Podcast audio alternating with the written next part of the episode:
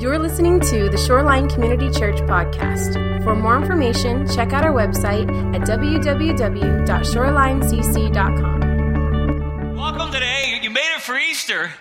And how about those waffles and the bacon, you know, and this fruit and stuff? And just a big thank you to everybody and Natalie and the team that made that happen.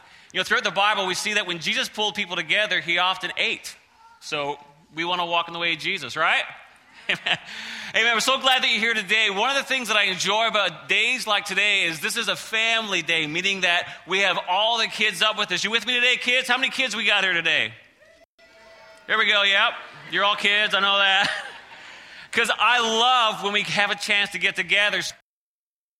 If you have your Bibles this morning, for the next three hours, April Fools, that's, I promise, had to get one in.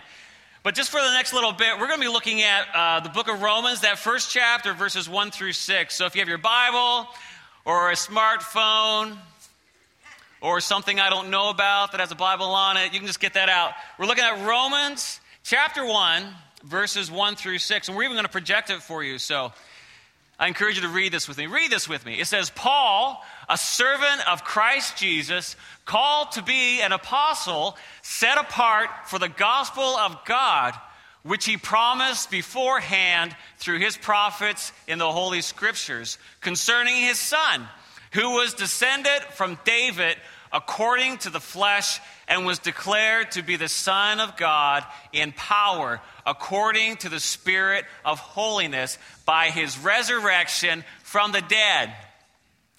Jesus Christ our Lord, through whom we have received grace and apostleship to bring about the obedience of faith for the sake of his name among all the nations, including you who are called to belong to Jesus Christ. Amen. Lord, may you open our hearts and our minds today as we've gathered together. Speak to us your word, oh God. Speak to us your word and your truth so that we might receive it and that it would bring life to us, we pray, in your holy, holy, and wonderful name. Amen, amen. Welcome today. And again, if you are here today exploring faith, like what Pastor Steve just mentioned about whether you don't know Christ, whether you don't even believe in Christ, or whether you're seeking, I just want to say a big, big welcome. Big welcome to you. And our prayer is that this would be a place where you can come in and explore, you can ask the hard questions, and to really find in that. So, welcome here. Let's join us in, as we look at this together. So, as we look at Easter today, and the resurrection, a lot of times many people will ask, what's the big deal about it? You know, what's the big deal apart from figuring out how rabbits can lay eggs, you know, and all that kind of stuff? So just ask somebody that question later. It'd be a great lunchtime conversation. But what's the big deal about resurrection and Easter? Well, the big deal is that God wants you to be with Him. This is the whole purpose of Easter. God wants to be reconnected with you. In Romans, at the end of this, chapter 1, verse 6, it says, You who are called to belong to Jesus Christ. Do you hear the words there? You belong to Jesus Christ. He wants to connect with you. And this is the story of Easter. Remember, all the way back, when you open the Bible in that very first chapter, we find that God is our creator and God made us to be with Him. This is His design. This is why He made us. And even in this, it shows that He loves us in Romans 1:26 it says, "Let us make man in our own image." We are all made in the image of God. Just look around the room today. These are all reflections of who God is. Go ahead. You want to see a masterpiece? Look at the person next to you say, You're a masterpiece. You are all made in the image of God. Different colors, different flavors, different ways of speaking. This all represents who God is because we are all made in His image. This is who we are. And the fact that God did this, it shows the love of God because He made us after Himself. Him making us was a result of the love of God. Because see, love always expands community, love always grows. God wasn't lonely when He made us, but His love made Him want to make us and to create us for that. And the Bible even says that he relates to us as a father. Not a bad father, but a good father, a great father. It's who he is. Galatians 3 says, You are all children of God through faith in Christ Jesus. No matter how old you are, this is your calling in life because he is the great father. So he wants to be with you, but he had to rescue us and Easter is his rescue plan. Today, we sit right in the middle of God's, God's rescue plan for us. See, God made us, but we rejected him. This is, this is a familiar story. Romans 3 says, For everyone has sinned. We all fall short of God's glorious standard, yet God, in His grace, freely makes us right in His sight. And He did this through Christ Jesus when He freed us from the penalty for our sins. See, some have rejected God intentionally. I've had friends, even family members, who have said, I don't believe in God. I've had friends and family members that have rejected God, said, I believe He's there, but He doesn't care, so I push Him away and I, I reject Him. But there's also people that they just ignore Him. They just ignore Him. But I'm here to tell you today that ignorance is not bliss. Because the Bible says that God has revealed Himself to us and He's made it plain. God is evident if you look and you open your eyes. Romans 1 says, For what can be known about God is plain to them because God has shown it to them. For his invisible attributes, namely his eternal power, his divine nature, have been clearly perceived ever since the creation of the world in the things that have been made so that we are without excuse. You know? Just like I said earlier, when you look around, you see the image of God, you see his handiwork. When you smell the wonderful aromas, all the things that God has made, it's evident to see who He is. So, whether we're intentionally going the wrong way or maybe we're just ignoring the signs, the fact is you're still going the wrong way. If you want to hear some backpack nightmare adventures, just come talk to me later and I'll tell you about some examples of going the wrong way. But no matter how you got there, going the wrong way is going the wrong way. And see, God doesn't want us to go the wrong way because He loves us. When you love somebody, you're not content just to see them walking and going the wrong way and going in an area that is going to be destructive for us. So God loves us because He knows that going the wrong way is destructive. See, God's love is concerned for us in every way because God knows, because He made us, that rejecting Him, which is sin, that rejection of God, it brings death. Rejecting God and walking away is destructive to us. And it's not just destructive in one area, but it's destructive in all areas.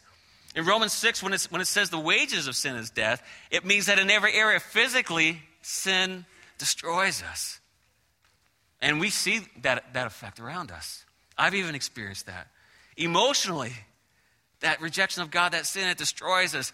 Intellectually, the fear of God is beginning of all wisdom. When we reject it, even intellectually, it brings death.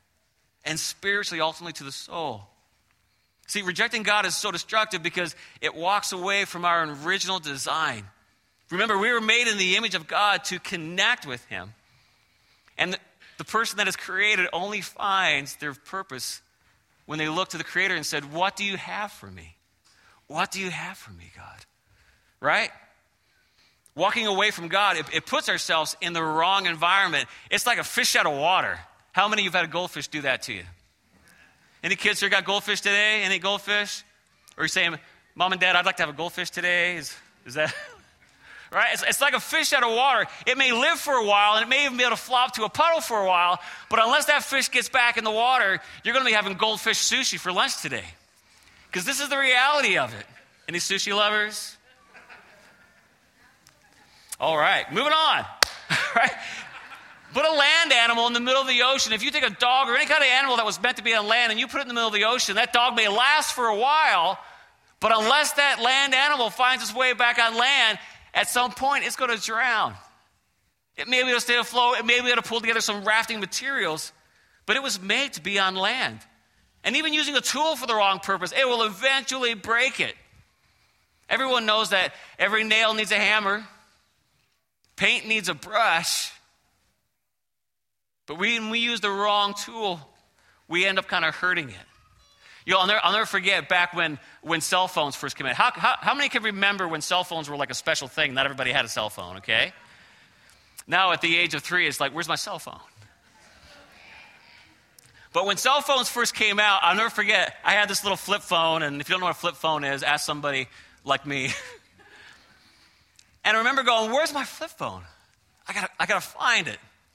And all of a sudden, I heard down the hallway this, this little, this little knock.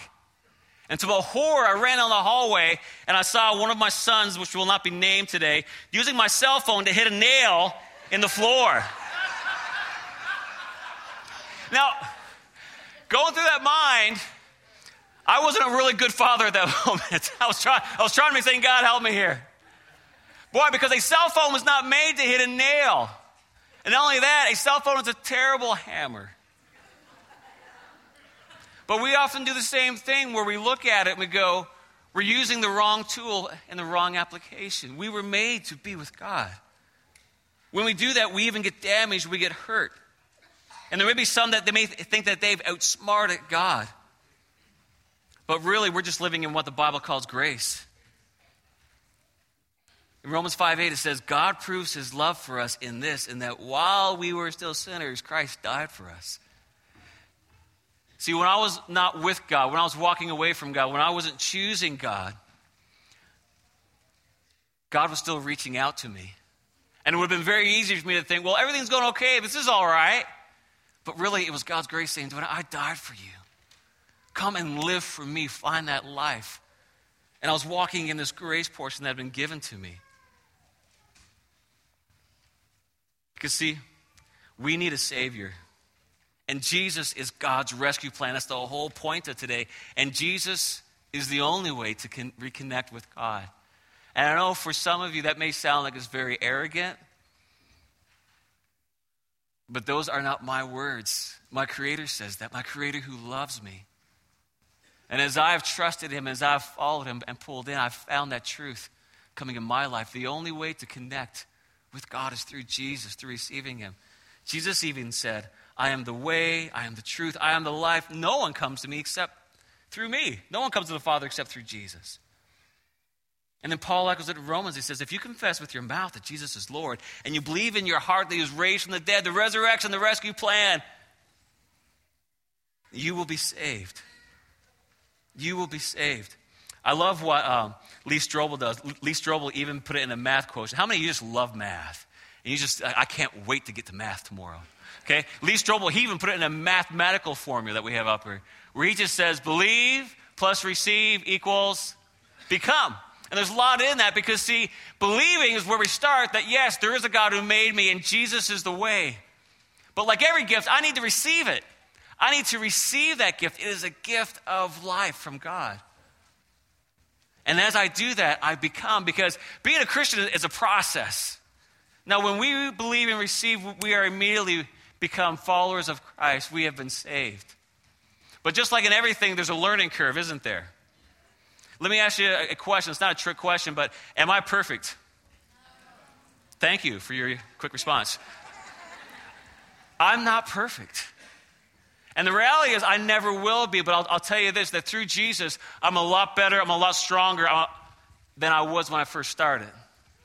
Well, I remember at the age of five when I would just go and every day I was just giving my life to Christ. Because at the age of five, I was, you know, I was doing some crazy bad things like stealing cookies. I was pulling my sister's hair. You know, I was uh, climbing trees I shouldn't climb. I was building tree houses higher than I was supposed to do them. I was walking across ice that was too thin and falling in. And then when I go home, mom and dad would say, Well, what happened? I'd say, Nothing happened. Why? but I've come a long way since then. Hills and valleys, that's the process of becoming. You believe, you receive, but it's a process. And I think it's one of the things that confuses people about coming to church because there's this image out there that is false that everybody in church is perfect. Is everyone in church perfect? No. if you walk in and everyone's perfect, you need to go, wait a minute, what is this place? Because that's not what family is. Is every family perfect? Is every person perfect? No, they're not, right? There's challenges in that that you grow in. And that's what it means to be the church, to be the body of Christ. We come together and we are all growing in Christ at different stages very immature, very mature people, all mixed together. And that's why for me, I love it when I see a mess. Okay? I didn't always love it, but I love it when I see a mess because mess shows activity.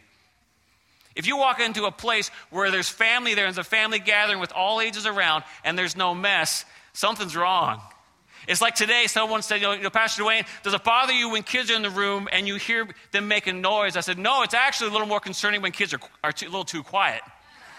Because we know if you watch kids, if they're quiet, something's going on. So for me, hearing the activity, hearing kids talking is so rewarding. It's so refreshing. And I, and I, and I love it. Because that's what family is. And that's what the body of Christ is. That's what the church is when we come together.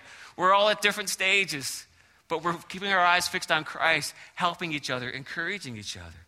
This is what it means. This is the miracle of Easter. This is the part of God's love. And God wanted to make his love so plain to us that he didn't want to miss it. So, what God did, he gave us the ultimate proof. The ultimate proof of who Jesus is, is the resurrection. Did you know that? The ultimate proof of who Jesus is is the resurrection. The resurrection is one of the most provable things that prove that Jesus is who he said he was. Even when skeptics back in that day, when you read through the Gospels, you see so many times the skeptics would say, Are you really Jesus? Are you really the Son of God? Do you know what Jesus would offer as proof? The resurrection. He would predict his death, and he would say, But in three days, I'm going to rise again. And they're like, What do you mean?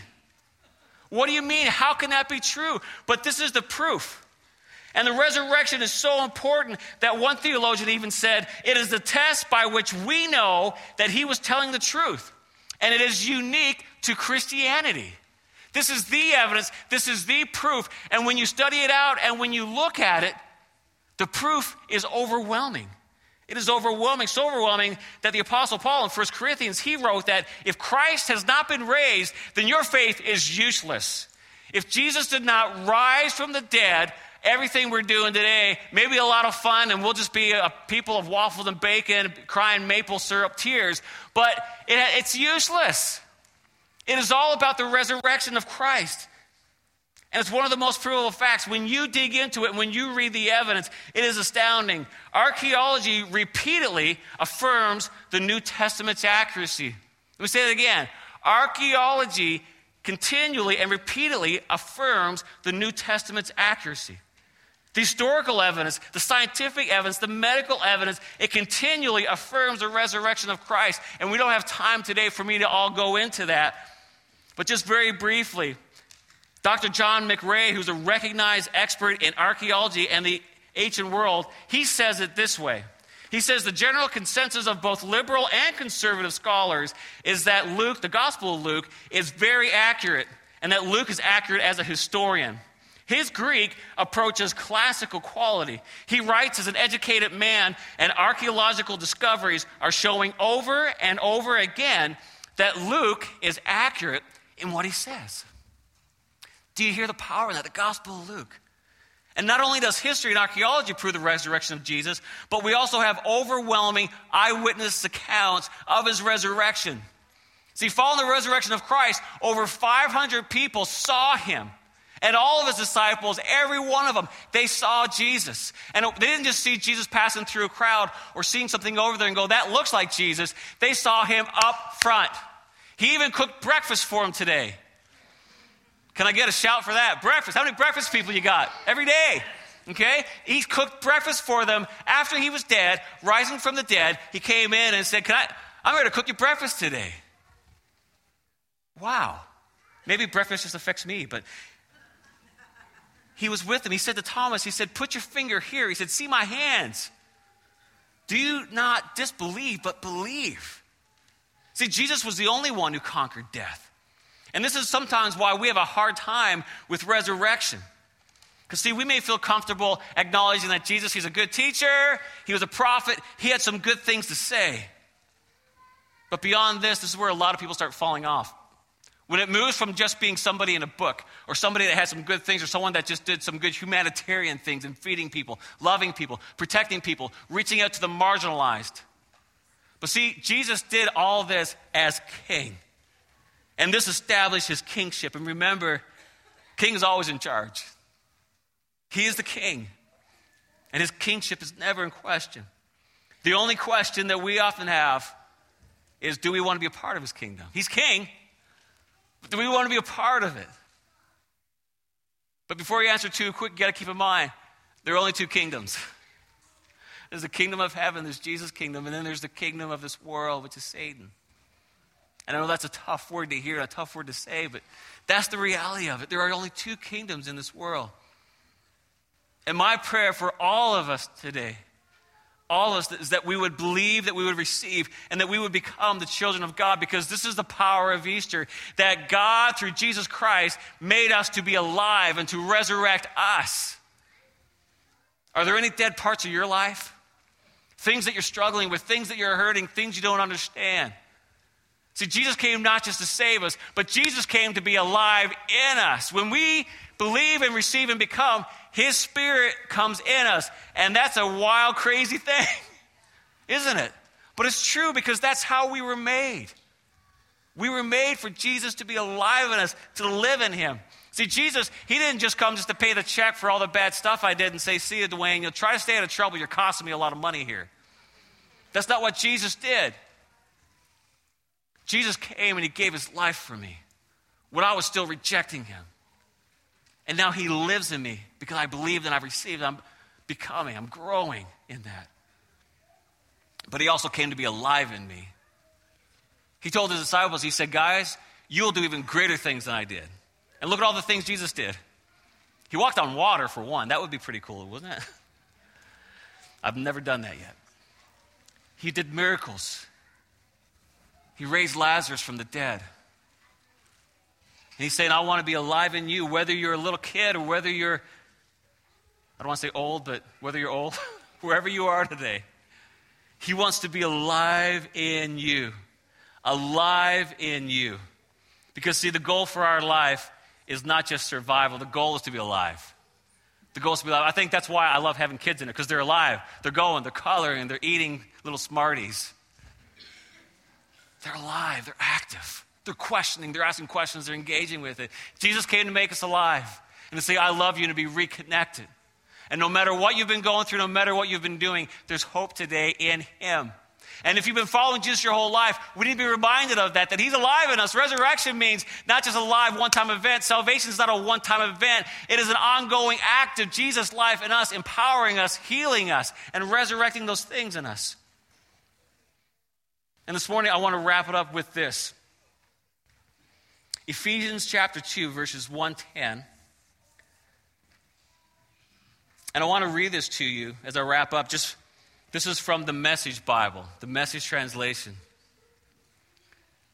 And here's what it says Ephesians 2. It says, It wasn't so long ago that you were mired in that old stagnant life of sin.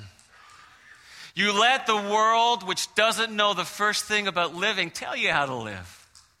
You filled your lungs with polluted unbelief and then exhaled disobedience. And we all did it. I did it. All of us doing what we felt like doing when we felt like doing it. All of us in the same boat. It's a wonder God didn't lose his temper and do away with the whole lot of us. Instead, immense in mercy, and with an incredible love, God embraced us. And He took our sin dead lives and He made us alive in Christ. And He did all of this on His own with no help from us. And then He picked us up and He set us down in highest heaven in company with Jesus, our Messiah. I love this when it says, Now God has us right where He wants us, with all the time in this world and the next to shower grace and kindness upon us in Christ Jesus. Saving is all His idea and all His work. All we have to do is trust Him enough to let Him do it. It's God's gift from the start to the finish. We don't play a major role. If we did, we'd probably go around bragging that we'd done the whole thing. No, we neither make nor save ourselves. God does both by making and saving. He creates each of us by Christ Jesus to join Him in the work He does, the good work He has gotten ready for us to do. Work we'd better be doing. All of us, we've breathed in this polluted air. And then we just breathe it out again. And God's saying, Will you trust me? Will you be alive in me today? Wherever you are on your path, I want you to know that God has never stopped looking at you. Think about that. the God who made you, your heavenly Father, He's never, ever stopped looking at you. He's never stopped looking for you. He's never stopped gazing upon you. He's never stopped pursuing you. And even now, God is pursuing you because God loves you. See, proximity doesn't always bring intimacy. Just knowing about God is very different than knowing God.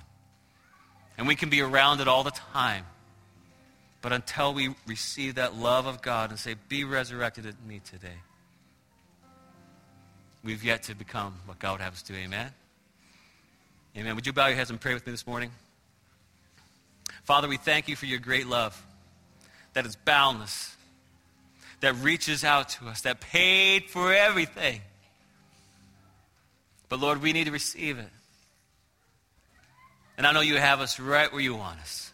Right where you want us, oh God. So speak to us today.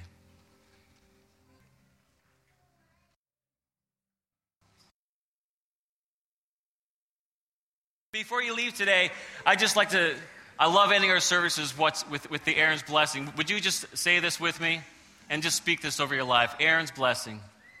Let's say this together. The Lord bless you and keep you. The Lord make his face shine upon you and be gracious to you. The Lord turn his face towards you and give you peace.